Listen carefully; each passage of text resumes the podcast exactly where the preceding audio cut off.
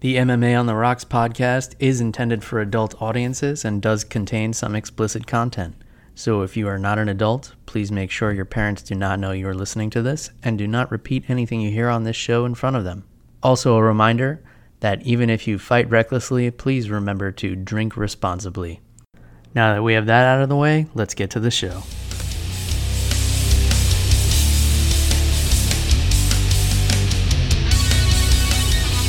Welcome to MMA on the Rocks. My name is Bill Welker. You are listening to episode 175 of the podcast, or you're joining us live here on YouTube.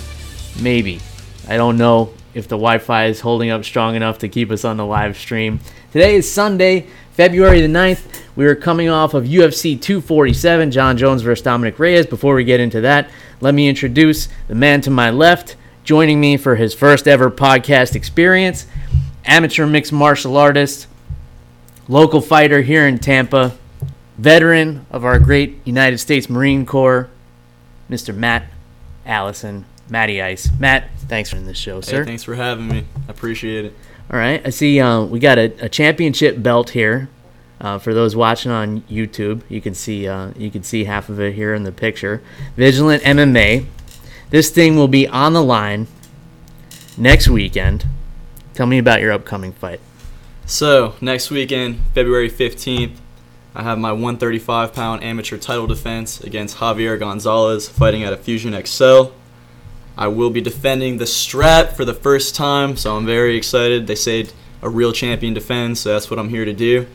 Um, we'll see what happens. We'll see if I go pro after this, you know, depending on how, how this fight goes. Hopefully, it will be in spectacular, dominant fashion. Been mm-hmm. working hard, and we'll see. But for right now, the mission is to defend and not vacate. So let's do it. Awesome. So for those who don't know, in the state of Florida, you need five amateur fights before you are permitted to go pro. There are loopholes and everything like that, but if you go by the book, five amateur fights, then you can go pro. You already have five under your belt. This will be number seven, if I'm not mistaken. Correct. Okay. Um, so, yeah, is the plan if this goes well, are we going pro? If it doesn't go well, are we just gonna go pro? Uh, you know, what's your mindset going into this, or are you just trying to focus on the task at hand here? I've got two pretty big factors on my mind for this. As far as technique goes, I know how to fight. I feel I feel pretty comfortable everywhere. Mm-hmm. A lot of guys around the Tampa area seem to know me as a grappler, but that's just because in all my fights, once I start putting hands on people, that's where it goes. They start mm-hmm. shooting for those takedowns. I do compete a lot in wrestling. I do compete a lot in jiu-jitsu. However, I'm 26 years old now, right? Mm-hmm. I got in the game a little late. I'm still young. I feel great, but I want to start making my mark. Now, that second issue I was mentioning is the fact that I'm in college, right? Uh-huh. It's hard to be taking 18 credits. Mm-hmm. You're learning about kinesiology, and then you got to fight a guy next week and cut weight while you have exams. Uh-huh. So, yes, I plan on going in there. I plan on showing a very dynamic skill set, putting pressure on this man. And if I get that green light from Billy Q, who is my manager and he's a UFC fighter, Mm-hmm. If I get that green light to go pro, I will.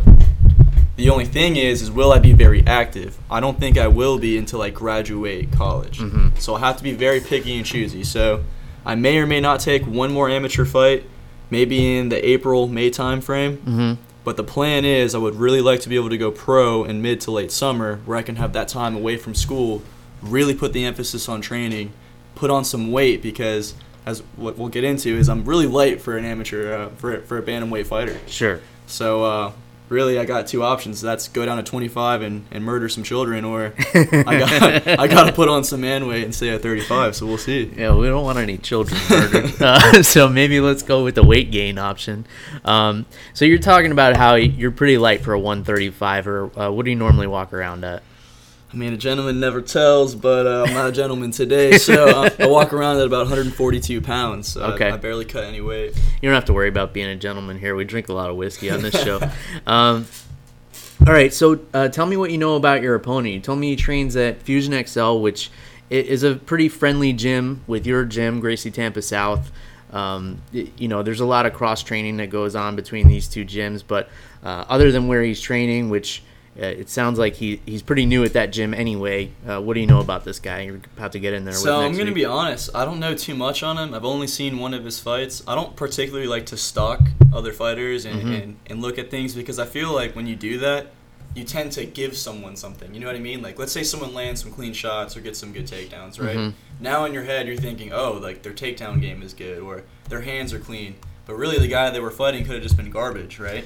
And Yeah. now you're glorifying a man that might not have anything on you. So all I know about him is that looking at his record, looking at his fights, he's not afraid to get in a fist fight. Mm-hmm. Right, he's pretty durable, so he can go in there. He can take some shots. He can give some some shots. He goes for takedowns. He goes for strikes. So I see him bringing a very dynamic fight. And Mhm. I'm not insulting the man at all, but I don't see him shining anywhere particularly, and that's Sure. the thing. So I like the I like the mentality, and it seems to be a common mentality in this Gracie Tampa network of not really researching opponents too much, especially at, at this level. Your opponent here, it seems like he hasn't fought in about a year. He's at a new gym, so you could be researching the guy, looking up all his fights, and then be standing across from somebody completely exactly, different. he might even look completely different. I don't know. Yeah. I mean, there's a lot of plastic surgeons in Florida. Some good ones. yeah, some real good ones. Um, he may be a different gender by next week. Who knows? Not. I don't want to beat up a girl, you know. So yeah, we don't want to see that. Um, so tell me about um, the actual process of fighting as an amateur in Florida, because I know you've bounced around from a couple of different promotions. Um, it, is there one that you favor more than the other? Obviously, we're promoting Vigilant right now, um, but ha- have you found a pretty uniform experience, or is it completely different every time? so I'm glad you brought that up. it is night and day depending on the promotion you fight for as an amateur. And to me, what really keeps me coming back to one organization or the other comes down to convenience or my relationship with the owner. Mm-hmm. So I'll say that my favorite fighting experience has come from fighting for Rival, believe it or not, under Ross Kellen. Okay. And that's just because I admire the guy. He's awesome. He's Mhm. he's dead honest with you. There's no bullshit in his game, you know? Like Yeah. he, he tells you what he expects, he tells you who who you're gonna fight, and that's it. And he's always looking. Yeah. Um, I fought for WCFL a few times, and that's nice because they have a great production. Yeah. So all your fights, it's very professional. You walk in there, like I've seen professional boxing fights at the JC at the JCC over there, mm-hmm. and I mean it looked like our amateur fights were were, were put together more professionally than those pro boxing fights were. Mm-hmm. And what's nice is after those fights, people can look you up, they can watch your fights online. Rival doesn't quite have the production, but they have great fighters. Yeah. And then with Vigilant here, we got Brandon Lee in charge of Vigilant. He's doing his very best. He's putting some great events together. He's getting all the biggest names he can from the Tampa area to fight. So right now, I'm fighting for him because he's putting the most out there right now, Mm-hmm. right? And I and I appreciate that. It's just nice to get in there and see different looks. And I like the fact that they're half amateur, half pro. Yeah. So that's just that exposure to see professional fights and amateur fights under the same light and realize like we're not that far away. Yeah, yeah, exactly. And then, you know, it, it makes that progression a little bit easier if you decide to turn pro and you could stay within a familiar promotion. Right. Uh, that'll probably make it an easier transition for you. So you mentioned the Jewish Community Center over here in Tampa. I've been to some of those WCFL shows, uh, including some of your fights. Uh, they do an excellent job. They do video, uh, very professional for for amateur fights.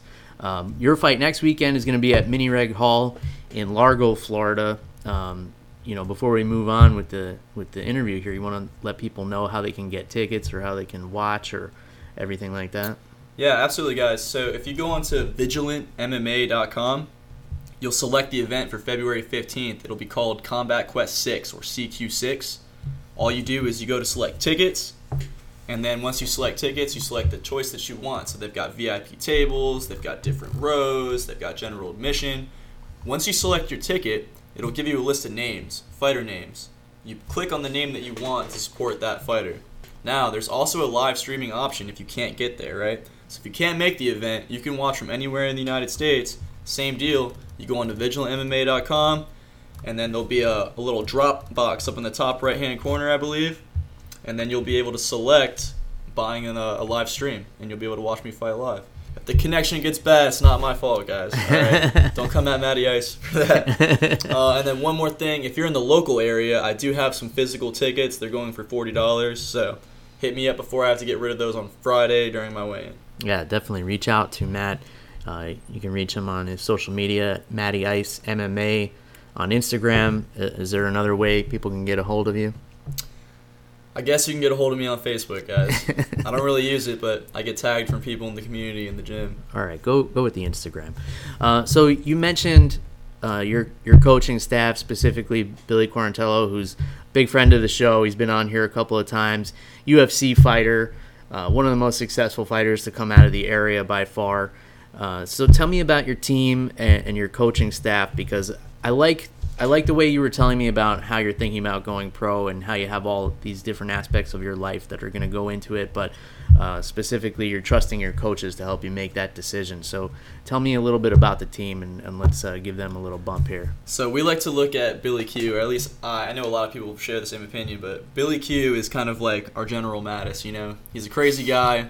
He's a hell of a leader. He's always in the trenches with us. You won't catch us at sprints without him being there early in the morning he won't ask us to do anything that he wouldn't do, but that's the thing, you know, the guy wants to be successful.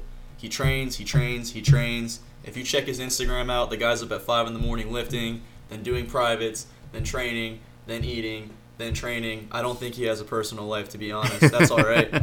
Okay? And he, he puts that on us, and he keeps on us, you know what I mean? If I go out and I party one weekend, the man knows. I'm telling mm-hmm. you. He's got satellites up in the sky. Don't know how he found that out, but he, he's got things working, and I love that about him. You know, mm-hmm. he will he will make sure that we're doing what we have to do. And if you're not doing what you have to do, he puts your goals in your face because we don't have unlimited time in this world. You know what mm-hmm. I mean?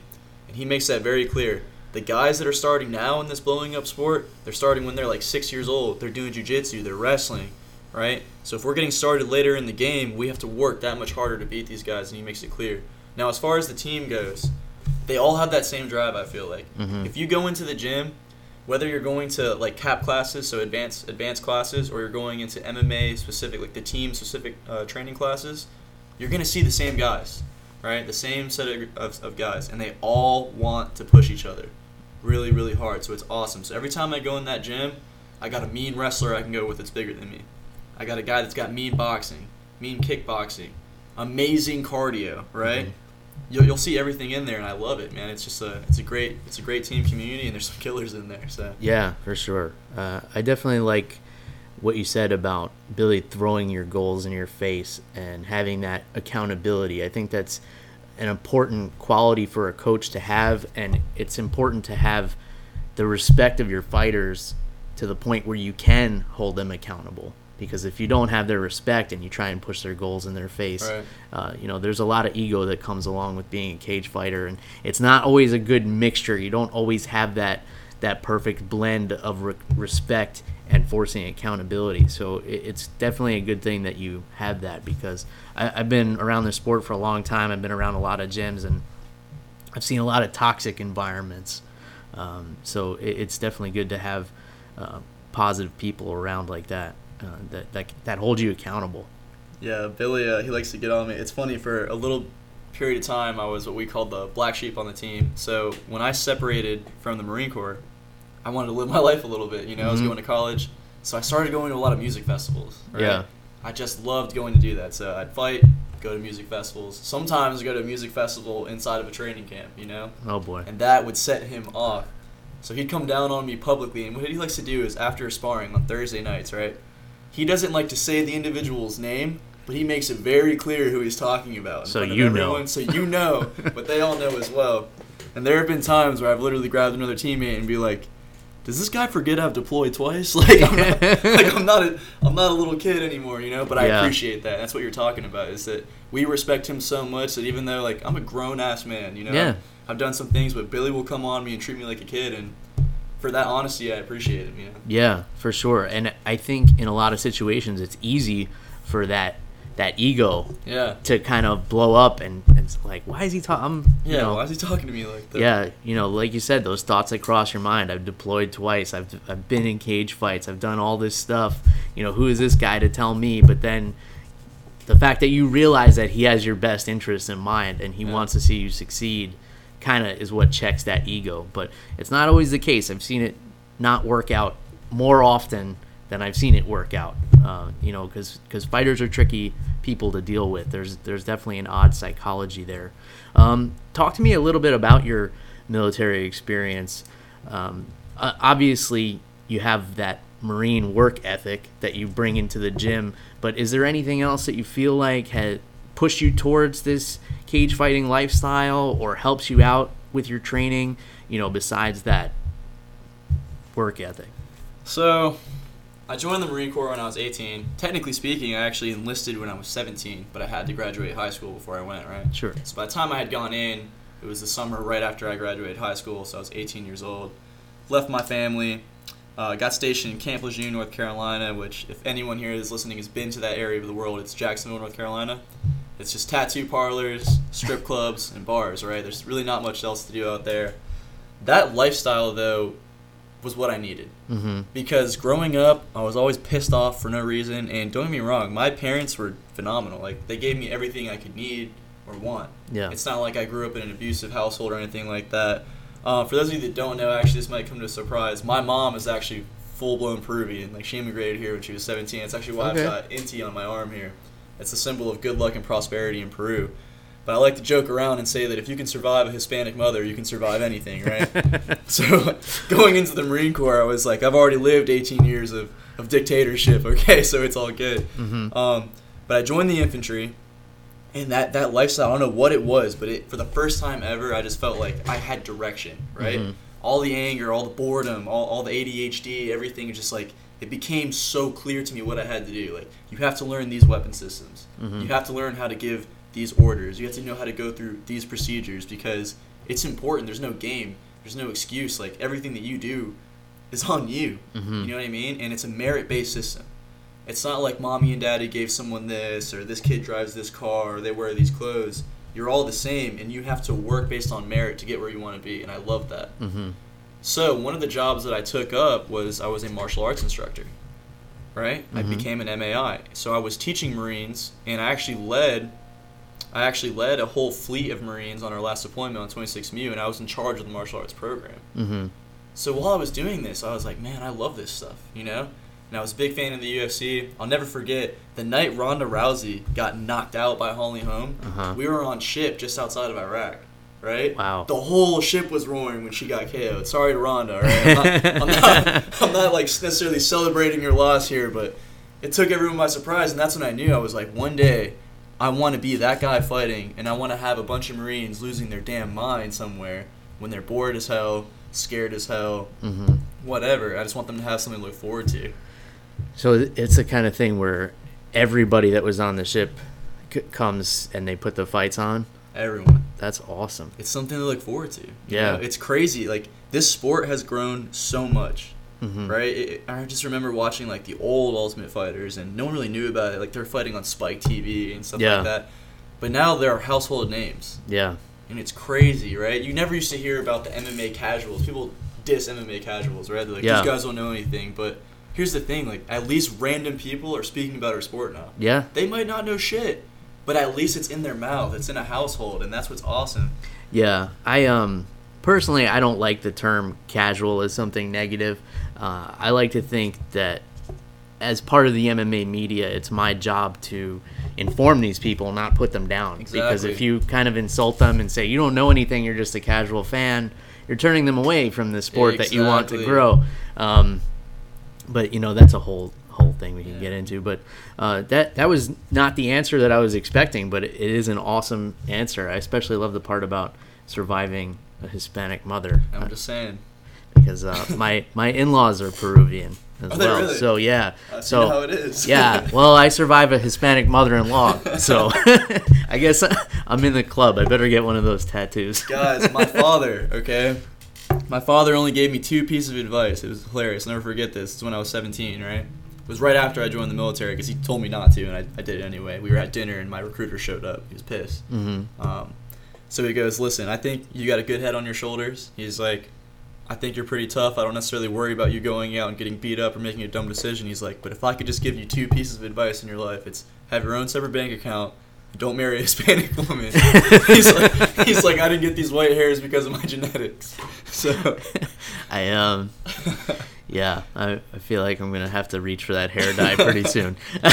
so yeah, I think uh, you know your dad and I have a lot in common.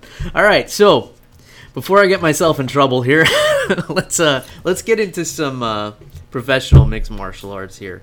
Um, since I have you here on the show, we might as well break down UFC 247. So let's start at the top. Jon Jones defending his light heavyweight championship against Dominick Reyes. Very close fight. We were talking about this a little bit off air Uh, you told me you were kind of going back and forth on how you feel about it. Um, there's been a lot of debate uh, amongst fans that I've seen on, on social media and things like that. There, there's a lot of people, and I think a lot of it is, is rooted in there's a lot of people who want to see Jones fail, probably because of you know all the bullshit in his personal life, and um, you know they don't really like the way he carries himself, and or whatever the reason, or you know some people just don't want to see somebody succeed for so long. Um, but putting all that aside and and being totally unbiased about it, who do you think won this main event fight last night in Houston, Texas? Wow. I mean, I hope I don't take too much speculation on this one, but before I just give you an answer, I have to add this one bit of information in it. Okay, and it's it's not necessarily meant to be a counter question, but it kind of is. Okay. Who do you think went for the kill in that fight? Um, well, in the beginning of the fight, Reyes, because he he definitely you know came smoking out of the barrel, uh, but it kind of seemed like Jones's game plan was to let him kind of blow his wad in the beginning and then put it on him in the championship rounds, which is what happened because I, I thought the most dominant round was probably that fifth round. Um, really? I I thought so, uh, just because the the pressure from Jones. Um, but if you ask me who wanted it more, uh, and phrase the question that way, I would say Reyes. So at the end of the fight, I didn't know where it was going to go. In my head, I was thinking like, how how would I rate this? Forget the judges. We all know that they're not reliable. How would I rate this fight? In my head, I was thinking, if we just go strictly off of rounds, okay, Mhm. I think Dominick Reyes won the first three rounds. Don't get me wrong, the third round was close, and Jones clearly took the last two. There's no Mhm. question about that. So if we speculate on the third round, I think Reyes caught the better of the striking exchanges. Now, I think the third round is where we saw that onset of Jones's front pressure, right? Mhm. Moving forward, moving forward, moving forward. And we have to understand that now in the new updated rules, pressure, octagon control is what we're calling it, right? Octagon control or pressure Mm-hmm. is part of the scoring system. But there's no there's there's like no scale on what matters more, right? Yeah. Does, a- does a significant strike relate to how many seconds of forward pressure? Yeah. We don't have that scale to judge. But I think that Dominick Reyes controlled 60 to 70% of that round. Yes, Jones may have gotten in and gotten a takedown, but what is a takedown if you just touch your butt and come up? Mm-hmm. Why was he taking him down is the question. Was he afraid to commit to the boxing exchanges? Yeah. And that's what my biggest point is. is I think his takedown efforts were simply efforts to get points in a scoring system. And again, there's a scoring system, Mhm. but I think Reyes' commitment to being in that pocket and fighting was to create damage in the fight. Yeah. So when I look at it from that perspective, we go from where Reyes was quite literally chasing Jones in the first and second round, Yeah. blowing his wad, but in the third round committing, and Jones is trying to get points. Yeah, yeah. I mean, that's that's some great analysis. Um, here's the here's the thing, and there's always that old saying that that people in the business are, are really starting to get annoyed by is to be the champ, you got to beat the champ, Gotta and beat you got to do it convincingly. And just to give a little bit more insight to the judges, like like you said, they're not reliable, but just to give a little more insight, that mentality comes from boxing because back in the '90s in boxing, if the fight went 12 rounds, the champ won, no matter what. It doesn't matter what happened in those 12 rounds. Granted, there's more there's more margin for error because there's 12 rounds, but if if it went the distance, the champ wins. And for the Texas Athletic Commission, you have boxing judges. They're they're boxing guys. They know boxing. That's what they know. So they have that mentality. At the end of the round, oh, that round was close. Champ got it. Um, the thing that I thought was crazy because I agree. I think one and two were clear for Reyes, four and five were clear for Jones, and that third round is is where it kind of gets a little muddy because you know what do you value more the the significant strikes or or the takedowns that you know maybe you could even argue you don't even score his takedowns because he touched and got back up. Um, what I thought was crazy is two of those judges gave the second round to Jon Jones, which is which is nuts to me. Um, and, and one judge gave gave uh, two through five to Jon Jones.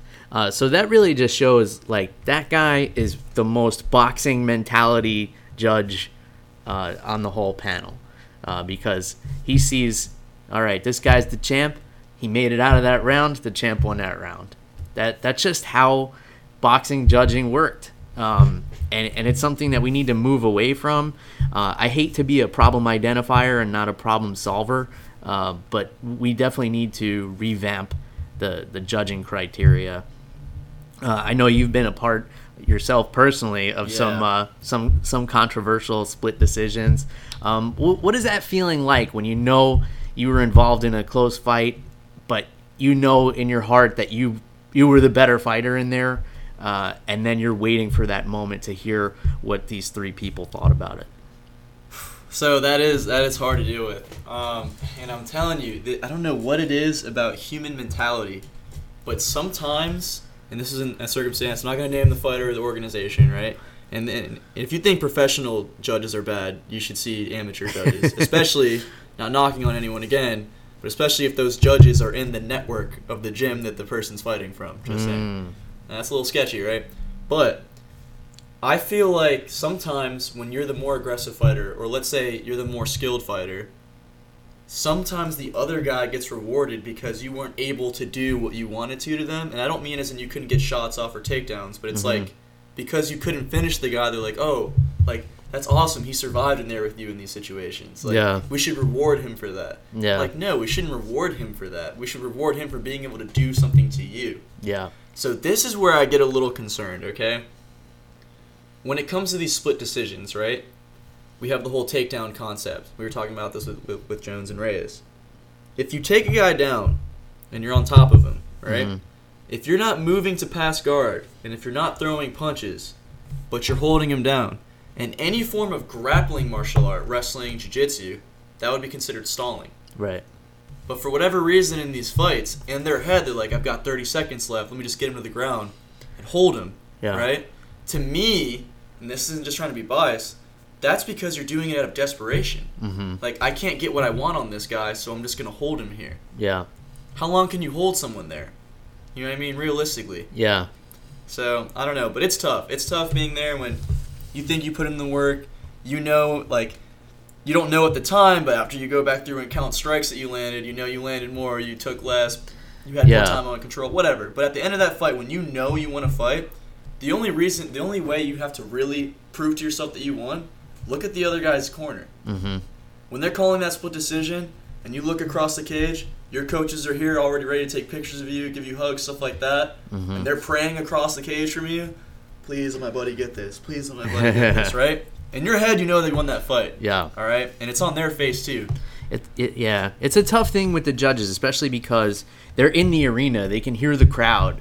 Uh, you know, the people are, are shouting things and they can hear it. They're taking it all in. I think that the judges should be in like a soundproof room where they have a monitor that they're watching and they can't be influenced by anything um, a- aside from some other criteria. They should probably be paid better so more qualified people will want to do it. I mean, that's not a job I could see anybody wanting because they don't get paid a lot. Yeah, they get to watch fights all night and, and get paid to do it, but um, you- you're never going to be the good guy because you see things a certain way, and, Yeah. and there's always going to be some somebody who sees it different. You know, it's a tough job, and I don't want to defend them by any means because the the judging was all over the place last night, and that's more so my problem. If it were consistent, and I could see like they were favoring takedowns the whole night, then I get it. I I get why Jon Jones won that fight because you know he did get Reyes to the ground and and it looked like it was tough to do that, but there was no consistency with that because.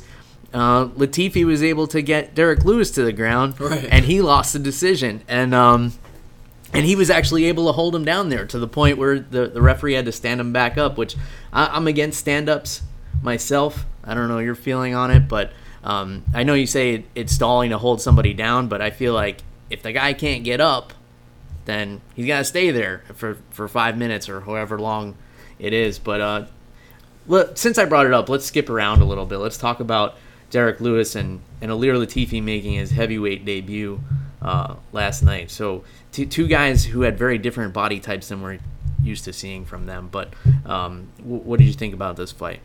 So I'll be honest with you. I actually missed that fight. Okay. I was I was heading to go meet up with some actually Alon Cruz who's in the UFC. I, I like to go to a place called Duffy's here in Tampa, and Okay. I watched tons of fights with him and some other guys from my team. And uh, I was actually getting my girlfriend who was a little hungover from the night before and just stayed in all day. So I actually missed that fight. Nice. I came in just to see the end, and I was like, wow. But uh, I got the same rundown. Ear Latifi was taking him down, holding him to the ground. Which, in my head, I love Derrick Lewis. By the way, guys, just because of how he acts. You know, Yeah. if you don't find some quality gold in his commentary, then I don't know what to tell you. yeah. But I kind of figured Ear Latifi would take him down and hold him there, and from Yeah. what I was told, that's what happened. And it, you know he he absorbed some big shots from Derrick Lewis as well. Um, so his chin holds up at heavyweight. I still feel like I mean here's a guy who could be fighting at middleweight, and he's like "Ah, I haven't been having success at light heavyweight. Let me get bigger, and he weighed in at like 240 something. Um, meanwhile, Lewis looked the trimmest he's ever looked. Um, so not the most exciting fight on the card. Um, but let's get to the the co-main event here. So somebody asked me um, before this card, who has who's more likely to lose between the main event and the co-main event, and I said uh, Jon Jones is more likely to lose because he can get caught with a big shot. You know, Right. they're they're bigger fighters. The higher the weight class, typically more power they have. You know, there's exceptions obviously, but anything can happen at those bigger weight classes. One shot can end the fight. Um, whereas Katlyn Chookagian, I feel like, um, you know, she's a point style fighter, and there's nothing wrong with that. But she would have to outpoint Valentina Shevchenko for five rounds um, to to win that one. So I felt like she had less chance of winning. I thought she would be in it a little bit more than she was in it. Um, but man, what a performance by the Bullet here. So give me your thoughts on this co-main event. I've said it to multiple people, and I'm gonna continue to say it as long as this woman continues to get better. But I want none of Valentina Shevchenko. I don't care if she's lighter than me. if you put me in that octagon with her, I am gonna do anything I can to get her to the floor. Her striking is phenomenal, and that's not just for female fighters. That's for striking in general. It is so crisp. Her reads, her counters, her slips, everything. Like that woman just knows where she's at. Mhm. When she she hit that like wheel kick to the face, like right over the guard.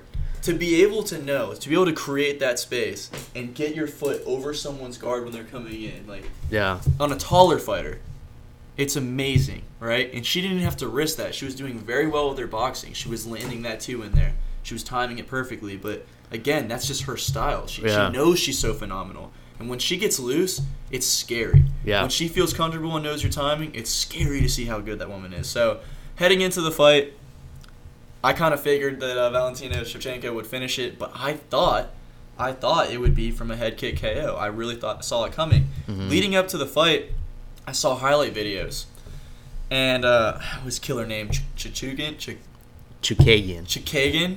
I was watching her highlight videos, and she's got that almost like a kind of Wonder Boy style in a, in a way. She's got that Mhm. um, traditional striking background, but she dips her head out to make people miss. I'm thinking in my head, you can't do that with Valentina. You'll eat that head kick, right? Yeah. I did not see the ground and pound coming. Yeah. Her wrestling was so good. Anytime that Chikagan would overextend herself, Valentina got her hips in, simple outside trips to the ground, Mhm. and she was just so dominant. That cru- crucifix came in, and that was it. That was all I wrote. I think her grappling is very underrated too. I mean, she's submitted black belts in the UFC, um, and and she she was had so much top control uh, over Chookagian, who's a, a very accomplished grappler herself. Trains at Renzo Gracie's in New York City. Uh, she's got a great team out there. Uh, trains at Law MMA a bunch as well, uh, who are big time friends of the show. Um, you, you know, she's you would think like maybe she would have an advantage on the ground, but um, you know Valentina was just so dominant, and that crucifix that she grabbed. They asked her afterwards if it was something she worked on. She was like, "No, it was just kind of there." Just there. And and uh, you know Katlyn was doing the right things to try and get out of it. She was trying to you know get her shoulders, um, get her shoulders out from underneath Valentina, and um, just couldn't budge her. And that's that's a scary thing when when you're standing with someone. And Chukagan even kind of pulled guard towards the end there. Um, you're standing with someone and you know they're getting the better of you. So like, let me get this to the ground any way I can, and they get the better of you there too. That's got to be the most disheartening thing. But um, I mean, for my money, Valentina Shevchenko is is one of the most impressive fighters, male or female, on the planet. She's um, up there. I, I, mean, I think if she were a little bit bigger, you know, maybe the, the fights would have gone differently with Amanda Nunes. Um, you know, that first fight, and I say this every time Valentina fights. Um, that first fight, you know, she lost the first two rounds, but that third round, she was putting it on her. If that were a five round fight, maybe a different story. And then their more recent fight, I, I thought it could have gone either way. I thought it was really close. Um, and everybody talks about Nunes being the, the greatest, but I, I want to see that third fight, even though Valentina lost two. Like, I kind of want to see her get in there with Amanda now that she has this newfound momentum. I think uh, it'll still be fun to see it a third time. So I share that opinion, actually. In my mind, it goes Valentina Shevchenko and then Amanda Nunes. Mm-hmm. And the reason why I believe that is because you see how dominant the Valentina is in her own weight class. But she's also fought Holly Holm. She's fought Amanda Nunes. Mm-hmm. You know, she's she's fought Joanna, and she's just done well against all of the current best female athletes. Mm-hmm. But she's the smallest of them. Yeah. You know what I mean? Well, not Joanna, but she's smaller than Amanda and Holly Holm significantly. We're oh, talking oh, yeah. about 145 pound champions and, and title contenders, right? Mm-hmm. Compared to the 125 pound champion. So that's just impressive. If we look at male fighters, right? There's no way in heck you're just gonna like play down someone moving up from 45 to 70. Yeah. Or from 70 to, to light heavyweight. You yeah. Know? And, and be like, oh yeah, but that person was better. How? You can take someone to a split decision who's the best in the world at that weight, and they're two weight classes above you. Yeah. You're talking about a woman that just walks around her own weight and she's confident in her own skills. Yeah. And I will say this: having a Glock tattooed on your body uh, That's bad news, man. She's, she's a badass, man, and uh, you know, she spent a lot of time in Peru. Spent a lot of time in Peru. She, she, she, lived there for ten years, I believe. Um, even uh, holds up the Peruvian flag uh, before she fights. Um, the heavyweights, Justin Tafa and, and Juan Adams. Um, Tafa just nasty. Uh, probably overextended with the shot mm-hmm. that that finished Juan Adams, but it finished Juan Adams. So give me your thoughts on this heavyweight. So contest. what's so what's so interesting about that, right? So from the lead hook, a lot of people throw those lead hooks to either create a check hook and distance to set up the straight. You don't necessarily see a winding lead hook and then a follow through to the same side because you're still on the rail, right?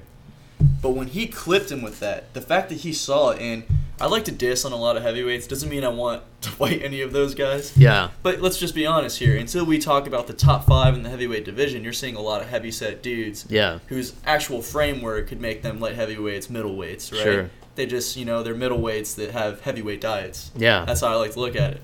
But he sets up that lead hook, recognizes that he caught him, reloads his hips, and crushes him with that lead uppercut. Mm-hmm that was just very, very, very impressive reactional time to see from that guy. And he smelled blood and, he followed through with it. And I just don't think Juan Adams, honestly, he mentioned that he'd been training like never before, but if you looked at his stance, it was really weird how he had the whole fingers out thing for a while, but mm-hmm. he was backing up long like this, chin in the air. He mm-hmm. wasn't using any lateral movement. And I mean, at that weight, like you were mentioning earlier, people that big, like, you can't take shots from those guys. Yeah. You just can't. Yeah, I mean the heavyweights in, in, particular typically get away with with sloppier technique. You you don't see it, it's usually big guys. It's not guys who are like accomplished boxers or accomplished wrestlers. Uh, you know, they they do exist like Stipe and DC and, mm-hmm. and guys like that. Um, but they're few and far between. You know, even accomplished grapplers at heavyweight you don't see because it, I I have a, a theory that it's it's harder to be an accomplished grappler the bigger you are because you get away with doing things that are poor technique. Mm-hmm. Uh, so for a smaller guy, it's easier to develop technique because you need it. Right. But if your technique's not on point against bigger opponents, you're just gonna get smashed. Um, but you know, for some of the heavier guys, like we've seen Derrick Lewis bench press his way out of side yeah. control how many times, which every grappling coach on the world will tell you not to do that. Um, but yeah, it, it's interesting how how they uh, how they get away with things like that. But that's why the heavyweights are exciting to watch. Um, Dan Ige and Mirsad Bektic. Uh, this this was another close fight, another split decision. Um, how did you see this one going? So I actually agree with the decision. I saw that there was a lot of commentary online saying mm-hmm. saying that um, that Bektic got robbed. Sorry if I'm killing his name. No, Again, it. not trying to insult anybody out here. I was just phenomenally impressed with Dan Ige in the first round. Mm-hmm. That guy came in there. It, it, looked like he was a fighter in his third round that had found his stride, found the other guy's timing, but mm-hmm. he started that way in the first round. I mean, he just looked so clean in that pocket even in the wrestling exchanges, he was getting the better of him at first. Yeah. You know, like that first round, Ige looked phenomenal. Mm-hmm. He put in that work.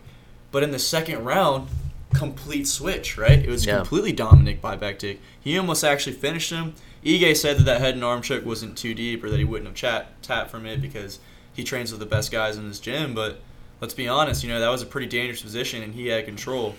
So in my eyes, it was dead even. Dominant first round for Ige, dominant second round for Bektic. Mm-hmm. Going into that third, I really do truthfully believe that Ige did what he had to do to beat him. Mm-hmm. And the reason why I say that is because this is back to the whole like who wanted the kill, right? The only unfortunate thing about the scoring system of takedowns. Why are you taking the guy down? Are you taking him down because you're taking him down to Khabib him? And this is why I don't ever complain about Khabib if you're gonna take him down to smash him, uh-huh. right? Great, you should be awarded for that because now you are you are controlling your element of the game, right? But if you're just going for takedowns because you're afraid to get knocked out, mm. right? Why is that you winning? So in my opinion, Ige was able to stop the takedowns in the third round. You were stopping the other guy's skill set and forcing him to play your game.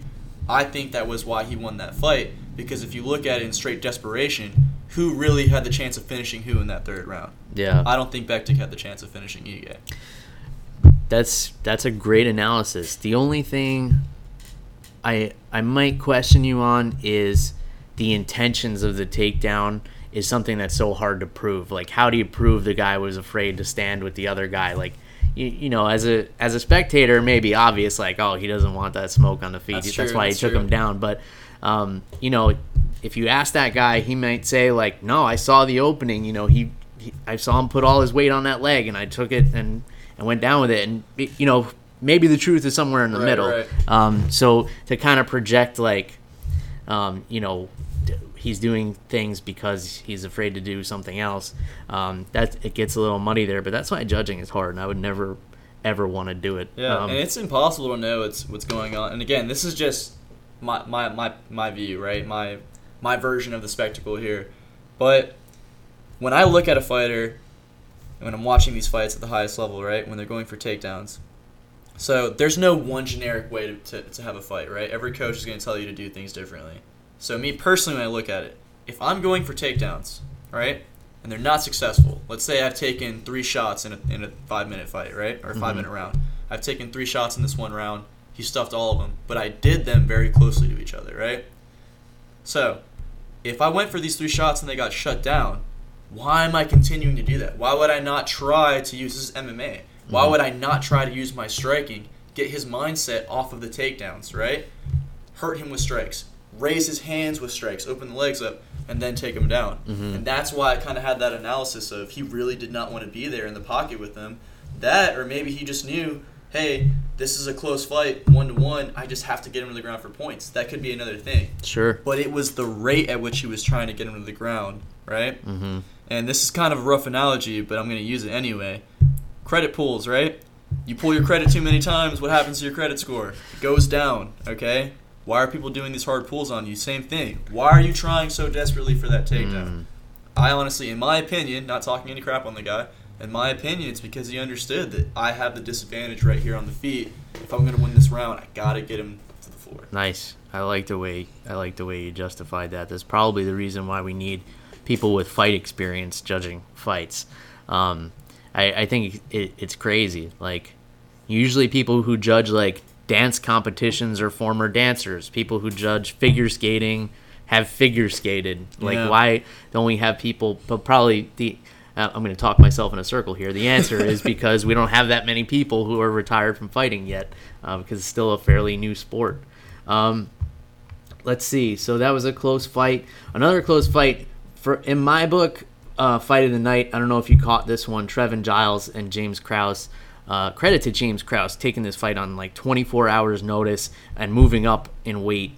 Um, and had an absolute war with Trevin Giles. Uh, dominated the first round, which one of the judges scored to Trevin Giles. I heard. I didn't fact check this. Somebody somebody texted me and said one of the judges uh, gave the first round to Trevin Giles. I don't know how, um, and, or if that's true, and they were just trolling me and trying to get me to say it on the air without me fact checking it because I'm not big on fact checking. Um, if that's what you were doing, then good job, you did it. But uh, did you catch this one, Matt? I didn't manage to catch it. No. All right, so uh, super close, super back and forth. This was a split decision that probably should have gone to Krause, but it, it could have gone either way. Um, Giles was in some really bad situations with James Krause attached to his back for minutes, and and that's huge. To have somebody on your back for minutes in a fight, um, that that's a lot of control. But credit for Giles for hanging in there and not getting submitted because James Krause, high level jujitsu.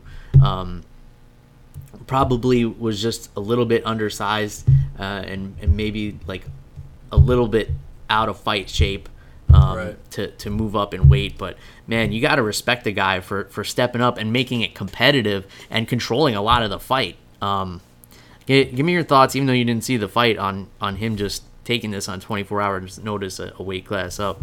So for those that don't know, I'm a I'm a bantamweight, and like I said, I walk around pretty light. Um, four of my six fights are at 145 pounds, and three of them I took on 24 hours notice at 145. So I literally stepped on the scale with clothes on, and I was like 141, 143. And the reason why is because it's hard to get fights for me sometimes as a bantamweight. I'm a, Yeah. I'm not heavy, but I'm 5'11 at bantamweight, you know. And uh, when you train in a certain area, you meet sparring partners, you spot sparring partners, and then they go back and tell their friends like, "Oh, you got a fight next weekend. Who are you fighting?" They're like, "Oh, uh, yeah, that guy actually he's about it." You know what I mean? So that's what happens. So I can tell you right now, even though in my head I'm like, "Oh, I'm a marine. I'm a badass. Who cares?" Like that's why I do that dumb shit. Mm-hmm. But sometimes I go home and I'm like, "Why the hell did I just take a fight on 24 hours notice to a guy that could be weighing like like 165 right now, 170?" Yeah. So, and that's at my level. So, in my opinion, that's probably the most gangster move this guy's ever done. There are no easy fights in the UFC. Okay, there are certain exceptions where someone gets put into the card to help boost someone up. We all know this, Yeah. okay? We all know what happens. There's been some celebrities from other sports. I'm not going to trash on guys that have tried. You know who I'm talking about. all right. But to, to go in there in confidence, and like you said, he didn't know he was going to have a fight that day. you Yeah. know? So to go in there on short notice, true short notice, right? Not being in a fight camp, and I'm sure I'm sure he trains every day, Yeah. right? But not mentally not being in a fight camp, right? And to fight up a guy the weight above you in the UFC, that's that just shows his mentality. Yeah. Like, he believes in himself, so that's huge. Big- Sure. big props to that guy. For some people, it's even a mental advantage because for some people at fight camp can be mentally draining. Um, you know, I, I've talked to a lot of fighters over the years, and some of them like the idea of like, if I could just bypass all the build up to the fight and just get in there and fight, Right. It would probably be better for me. I mean, we've seen it work out for Michael Bisping. He won a world championship that way. Um, and, but other people have a different mentality where they need to be organized. Everything has to go perfectly right for 10 weeks before they get in the cage. Right. And if it doesn't, then they're thrown off mentally. There's there's so many different approaches to it and uh, there's there's no right one. It's like it, it's like a, a proper diet. There's no right diet that works for everybody. There's no right mental approach that works for everybody. Um, and that's not just fighters. That's that's people in general. You not everybody thinks the same way. Um, in any case, did can I assume that you didn't catch the rest of the prelims here? No, so I didn't catch most of those. I'll just go over these uh, pretty high level. There's just a couple of things I want to touch on. Lauren Murphy and, and Andrea Lee had a split decision that was that was really close. Um, at the end of the fight, it did not look like Lauren Murphy won the fight. Um, she she got lumped up pretty good. I, I kind of favored Lee in this one, but um, it was close. Uh, Williams with a, a nasty knockout over Alex Morono. Uh, if you guys missed that one, go back and check that one out. Um, Mario Bautista uh, flying knee knockout over Miles Johns, who Miles Johns was undefeated going into this, I believe. Uh, so go back and check that one out. Uh, here's one I want to talk about: Journey Newson against Domingo Pilarte. So Domingo Pilarte, much like yourself, six feet tall, 135 pounds, and the guy is jacked. Like it doesn't look to me like he could possibly make 135 pounds if you look at this guy. Kind of looks like Kenny Florian too. Um, so Journey Newson, five foot five, um, looks like a bantamweight. Um, these guys, it, it, looked like he was in there with a middleweight. Um, but Newson coming away with the knockout, um, and it, it was beautiful the way he set it up. So he got caught with a head kick early on in the fight.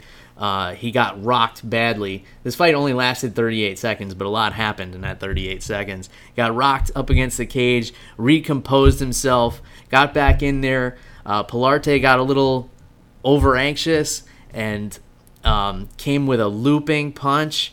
And Newson saw it coming and just got off that center line and returned one back to him that put put him down hard.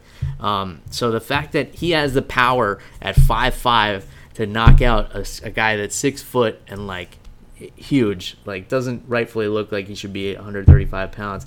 I thought it was an awesome win for uh, Journey Newson. So um, he's somebody to keep an eye on at 135 pounds. I, I think that's a name you're going to be hearing a lot. It's not um, over till it's over. That's true. There's been some fights where I have rocked some people and I'm in my head. I'm not even kidding. I've seen in the video where I I put a guy down on his ass, and I was like, "Holy crap! Like I did it. I just knocked him out. Dude's up on your legs. You're getting taken down." Somehow. Yeah.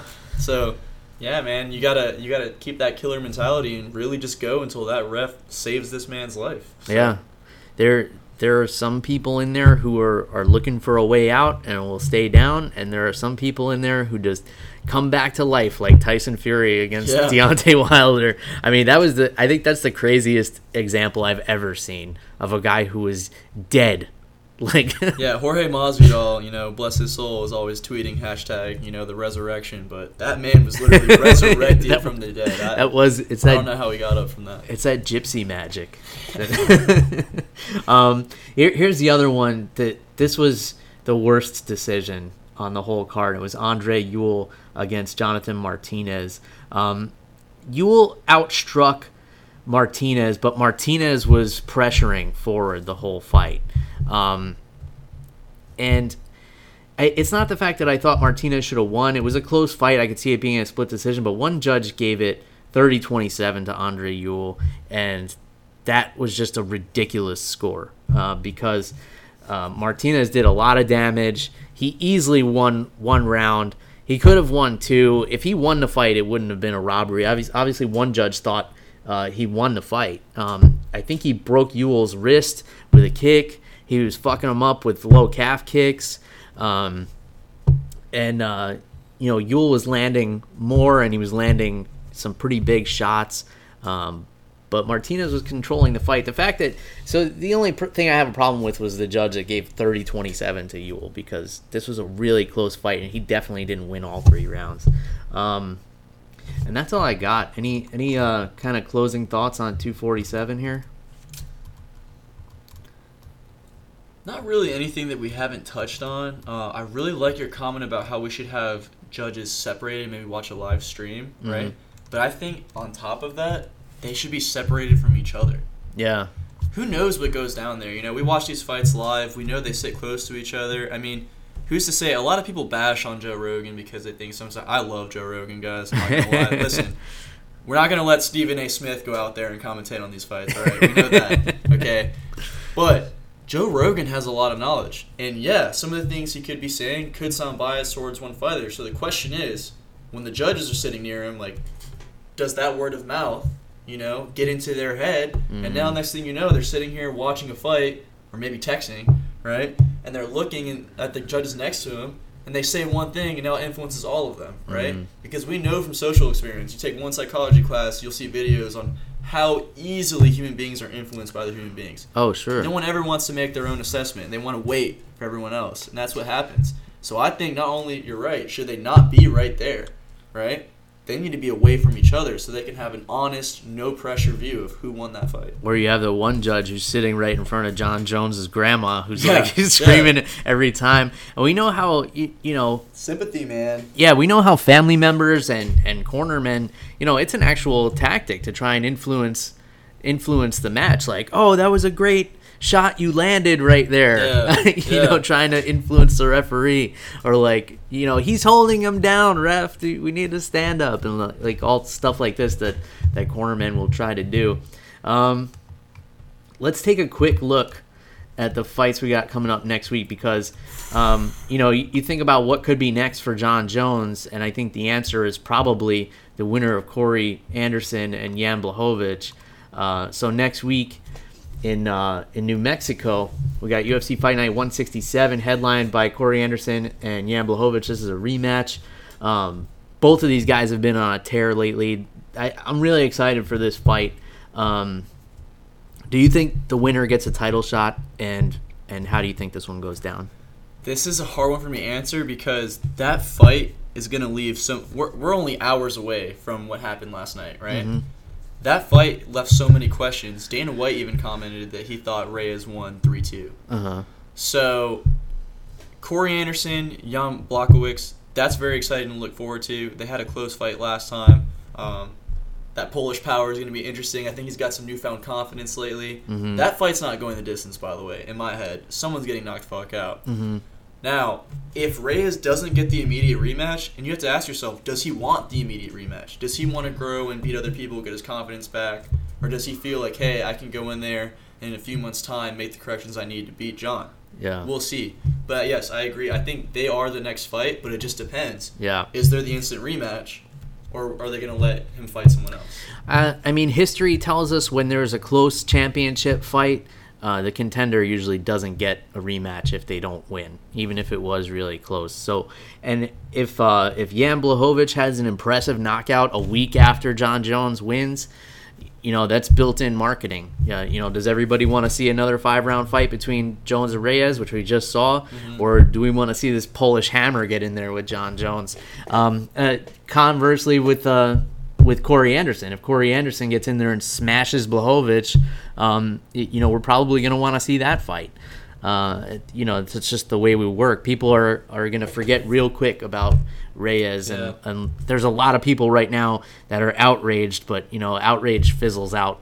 Uh, Pretty you know, quickly. you know, faster than a firecracker in a bucket of water. Uh, uh, you know, people will forget in a couple of weeks, like, oh, Reyes won three to two, and, and in a couple of weeks, like, I don't even remember watching Jon Jones fight. Uh, You know, and this is most people I'm talking about, not people who are uh, involved in the sport. Definitely not listeners of this show. You guys are gonna remember what you thought about Jon Jones, Dominick Reyes. Um, Here's a fight I'm really fucking excited for: Diego Sanchez and Michel Pereira. Uh, this is gonna be a circus because these are two guys. Pereira comes in there like doing like cartwheels and somersaults and jumping off the cage, and Diego Sanchez is just a fucking savage, like king of the savages. Yeah, I, I want to know like what is the environment of the room where these meetings go down? Like, there's just that guy in the back, you know, he's on his phone, his, his legs are crossed, they're talking. He's like, "Oh, what about this, right? like, what about this fight?" And everyone sits there and they're just like, "Yeah, fuck it, why not? Like, why don't we just put that in there?" But you're right. This this man is a circus, right? yeah, Uh, Perea. Good lord, dude. Backflips in the octagon while fighting? Like, that's some movie stuff, you know? You, you look at that, and, like, all, all your friends watching up, like, I used to grow up watching, like, Jackie Chan movies, right? And you grow up, and when you become an adult, you're like, that shit doesn't happen in real fighting. And then you see this guy, right? You're like, Yeah. okay, I guess it does happen. yeah. And we all know Diego, all right? The guy believes that if he goes out in a lightning storm, he's going to absorb energy to make himself stronger. so, you I love you put it. these two in the same octagon, yeah, man, it's it's not gonna be boring. I promise you that. So Yeah, and it, look out. and uh, Diego Sanchez is just like ageless. I mean, this the last guy left from season one of Ultimate Fighter, and he doesn't look a day older than he did on that show. It's the the guy has has figured out how to like he's found the fountain of youth or something. Lightning man. Um, so the, we've we've rarely seen Diego Sanchez uh, knocked out. Uh, there was the TKO against BJ Penn where where his face was just gushing blood. Um, but I can't recall ever seeing him put out cold except against Matt Brown. Matt Brown with that elbow. That elbow is nasty. Um, if Pereira can somehow put him out cold, I think that's his only chance because we saw in Pereira's last fight, once all that flashy stuff wore off and he got tired, he got smashed by a lightweight um, who, who was brought in to get destroyed, to, to be a highlight reel for this guy, if we're being honest. Um, but once he empties that gas tank, he's going to be in trouble against a guy who has no empty on his gas tank. I mean, Diego Sanchez will not stop unless you turn his brain off. Uh, so that's why I think this is the most exciting fight on this card. Another one that's really exciting to me, Yancy Medeiros and Lando Vannata. These are two guys who are very unorthodox strikers, very aggressive. Um, you know, we've seen one of the greatest fights I've ever seen was uh, Lando Vannata and Matt Frevola, who I- Steamroller. I, know you're familiar with, uh, and I, I've talked about that fight so many times. I was campaigning for that to be fight of the year, uh, so bad that year. But um, They got robbed by uh, Weidman and Jacare that night. yeah, That's th- what happened. It didn't even get fight of the night. Yeah, it should have been crazy. It was Should've one of the wildest fights. I always tell people like, if you're new to the show, if you're a long time listener, you're sick of hearing me talk about this. But if you're new to the show, go watch Lando Vannata and Matt Steamroller Frevola. In any case, uh, Medeiros and Vannata both very aggressive styles. Um, Tim Means and Daniel Rodriguez, same thing. These guys are gonna meet in the middle and just be swinging on each other. That's a fun fight. Um, uh, I'm gonna rattle off a, bu- a bunch, and then you Go tell me it. you tell me which ones stick out to you the most. John Dodson and Nathaniel Wood. Let's Um, see that John Dodson is an exciting, explosive man. It's very, it's very, very fun to watch that guy. Yeah, but very tactical too. Like he, he can be very patient, um, and and he's got a really high fight IQ. Uh, Jim Miller, Scott Holtzman. Uh, that that's a ton, uh, tough fight. Uh, two like really durable guys in there. Um, Ray Borg and Rogerio Bontorin. I'm not too familiar with Bontorin, but he's 16 and one. Uh, Casey Kenny and Merab Dvalishvili. Uh, Merab is a fucking machine. Uh, from I've heard stories of this guy in the training room, and he'll spar five rounds straight and then be looking for fresh guys to, to spar with. Like they just they can't get him to stop. Yeah. He's a steamroller's teammate actually. So I've heard some cr- pretty crazy stories about the guy myself. Yeah, yeah, he's coming out of law MMA. Uh, supposedly they can't find anybody that wants to fight this guy, but Casey Kenny wants to fight him. Um, so it's tough. It's a tough thing because Merab, the guy's a nightmare to deal with, uh, but he doesn't have the greatest record in the UFC. So You don't want to lose to that, right? yeah, if you're a bantamweight, it's like, why do I want to get in there with this animal when it doesn't give me that much of a bump uh, to beat him, which which puts uh, Merab in a shitty situation. And then um, the former champ Nicco Montaño uh, getting back in there against Macy Chiasson, um, Mark De La Rosa, and uh, Raulian Paiva. Paiva. Um, not familiar with those guys either, if I'm being honest, but I, I will be by next week. Uh, I promise you guys. Um, I always like to get the names right. It's you know, it's like a bit of an OCD thing, and I feel like I'm out there in the media. I should be saying people's names right, but Professional. I try, but then I also drink a lot too. So, so that's the last question I have for you. Are I know you said you do the music festivals and you do a little bit of partying. Uh, I I usually prefer to drink with fighters when we're doing this, but you're a week away from a fight, so I'm Can't gonna it. I'm not gonna peer pressure you into that. I know how your coaches feel about that as well. Oh, yeah. I happen to be familiar with them, um, but if you were not in fight camp, are you someone who dabbles in adult beverages? To be honest, I'm not a big drinker anymore. Okay. Uh, I, w- I like to say that I already put my liver through its punishment back in the old jarhead days because let me tell you, and my grandfather actually was a Marine, and he told me three things. He said a Marine can fight, drink, and fuck. All right. So, as a young man growing up, you know, traveling the world, going to different countries, I had my fair share of drinking, but every now and then, you know, maybe we can catch me after this fight or before another big event, and I'll gladly sit down and I'll have a I'll have a glass with you. All right. Well, we'll only ask you to prove uh, two of those three things publicly. uh, but it, w- Surprise! I'm making my entry into porn, guys. No, hey, um, stranger things have happened. We we got a, a gay porn star who's a bare knuckle boxer. Uh, so That's life. yeah, that is life. Um, so this took a turn. In any case, uh, when you when you do drink, what's the what's the drink of choice? I always have to ask everybody. You just uh, I used to be a Jack and Coke guy. That's Yeah? like what I like to sip on. Um, hell, even at one point in time, I don't know I ever did this to myself. It led to many blackouts. Um, but yeah, I used to I used to be a Long Island guy. you know? Okay. I don't know why. I just that's just what I liked when I was younger. I used to love drinking Long Island's. Terrible hangovers. yeah, strong But, uh, drinks, a lot of sugar. Strong drinks, a lot of sugar. And that, that is what it is. I mean, I don't really have a preference, you know, but if I'm sitting down having a conversation with someone, Jack and Coke. All right. Well, Jack and Coke, you heard it. February 15th, Minnreg Hall, Largo, Florida. Matt Allison will be putting his Vigilant MMA Bantamweight Championship on the line against Javier Gonzalez. So go check that out for tickets. Don't forget to add his name when you buy your tickets online so he gets credit for that. It helps build his reputation with the promoter, and sometimes there's commissions involved there depending on the contract. So help the fighters out. Don't forget that step.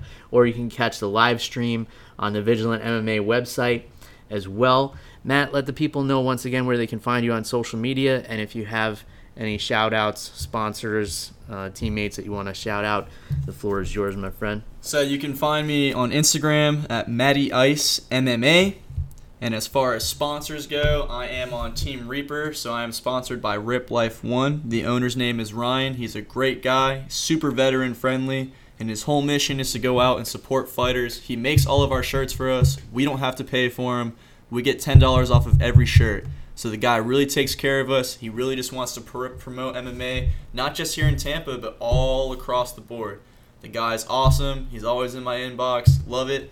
I'm also sponsored by Locks Hair Wax Company, all right? If you've ever looked at me when I'm going out and you've wondered how that comb over gets so mean, I know I got a hat right now, which by the way, boom, Rip Life, thank you very much. but, but Locks Hair Wax Company, thank you to Jerry Ulm, Chrysler Dodge, Jeep, and Ram. That's where I get all the service done on my Jeep. It's been an honor getting to meet uh, the general manager Joey, the guy always takes care of me, and I believe if he can get off work in time, he will be at my fight next weekend. So thank you for that. And then the last shout out I'm going to give is Activate Performance. So it's a strength and conditioning company here in Tampa. The owner's name is Adam. He's a great guy. He's been taking care of me for years. When I have breaks in between school and fighting, that's where I go in and get my workouts in. The guy's phenomenal. I'm telling you, if you've got teenagers in sports, if you want to be a, a professional athlete, he'll get you where you need to be. Awesome. All right, guys. Well, make sure you check out Matt's fight next week. Hit him up on social media. Check out his sponsors. Matt, thanks for your time, my man. Appreciate you, my man. coming on the show. You guys know how to get a hold of me. It's at MMA on the Rocks everywhere on social media. That's all we got. Until next time. Cheers, everybody. Goodbye.